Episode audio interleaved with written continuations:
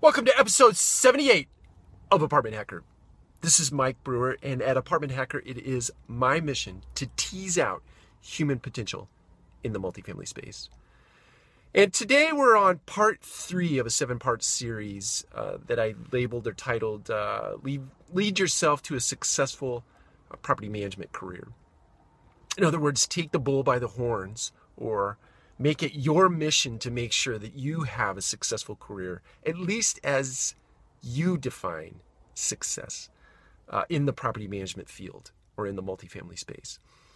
And just to recap the first two uh, episodes, uh, the first one was about know yourself and take the steps to understand and know yourself. And the second one was to take the time to understand and know what your strengths are as it relates to uh, a work or a professional environment, uh, especially in the multifamily or specifically in the property management business. And the third thing we're going to talk about, we're going to talk about, is how to achieve results or how you go about achieving results uh, in your work life or in your professional life. And I think there are roughly three ways uh, to get things done or uh, work attitudes, if you will. One is grit, pure grit. This is the person that potentially exercises the fake it till you make it uh, mantra. And they just have a will to win and a will to get it done. So, are you that type of individual or that type of professional? The second is a collaborative uh, individual, one that really seeks out and wants to be a part of a community, especially a community that works toward a larger goal or something that is larger than themselves.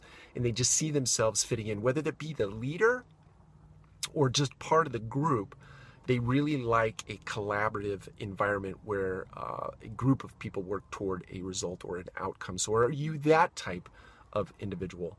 Or are you sort of a hybrid of the two, meaning you're pure grit, uh, or not pure grit, but rather part grit and part collaborator uh, and part planner? Uh, are you the person that plans work and then works your plan or gets your stuff done uh, once you've written it down on paper. So uh, you're strategic about uh, the way you get things done. You set goals, uh, you set milestones, you measure along the way, you measure against those goals and those milestones, and you you sort of set the end in mind and then work backwards from there. So determine how you actually produce results, and once you determine how you produce results, find a space or a place or an organization that edifies those things, that values those things, or that particular way of getting th- getting things done, and plug yourself into it. So, space is really important as it relates to um, how you go about achieving results. Not every culture is designed